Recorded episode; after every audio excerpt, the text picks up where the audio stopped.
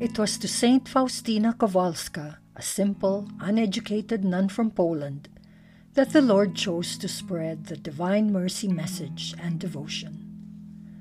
From entry 1605 of St. Faustina's diary, I quote My daughter, be at peace.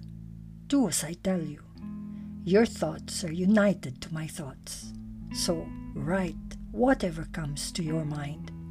You are the secretary of my mercy. I have chosen you for that office in this life and the next life. That is how I want it to be, in spite of all the opposition they will give you. Know that my choice will not change. End of quote. Saint Faustina was born in 1905 in the village of Glogowiec in central Poland. She came from a large, poor peasant family and attended less than three years of elementary school. When nearly 20 years old, and after a few years of work as a domestic servant working with wealthy families, she entered the congregation of the Sisters of Our Lady of Mercy. Her seemingly ordinary life concealed an exceptionally profound union with God.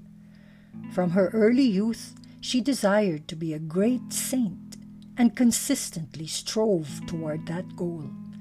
It was to this simple nun that our Lord came and announced In the Old Covenant, I sent prophets wielding thunderbolts to my people. Today, I am sending you, with my mercy, to the people of the whole world. I do not want to punish aching mankind, but I desire to heal it, pressing it to my merciful heart. Diary 1588. As an apostle of mercy, her mission was to 1. Remind the world of the great mercy of God as revealed in sacred scripture. 2. Teach us new prayers of devotion to the divine mercy. And 3. Initiate a movement of apostles of the divine mercy who would lead others toward Him in the spirit of a childlike trust and confidence in God and love of neighbor as expressed in spiritual and corporal works of mercy. For several years, she was ill with advanced tuberculosis, suffering from much pain and fatigue. Her simple life taught us much about following in Jesus' footsteps. After much suffering, she died on the 5th of October 1938 at the young age of 33.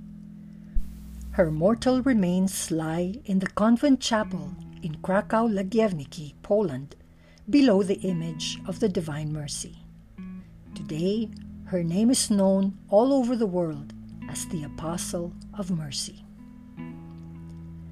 Saint Faustina is the ideal role model for Eucharistic apostles of the Divine Mercy, especially in light of her love of the Eucharist and her virtuous life as exemplified by doing spiritual and corporal works of mercy.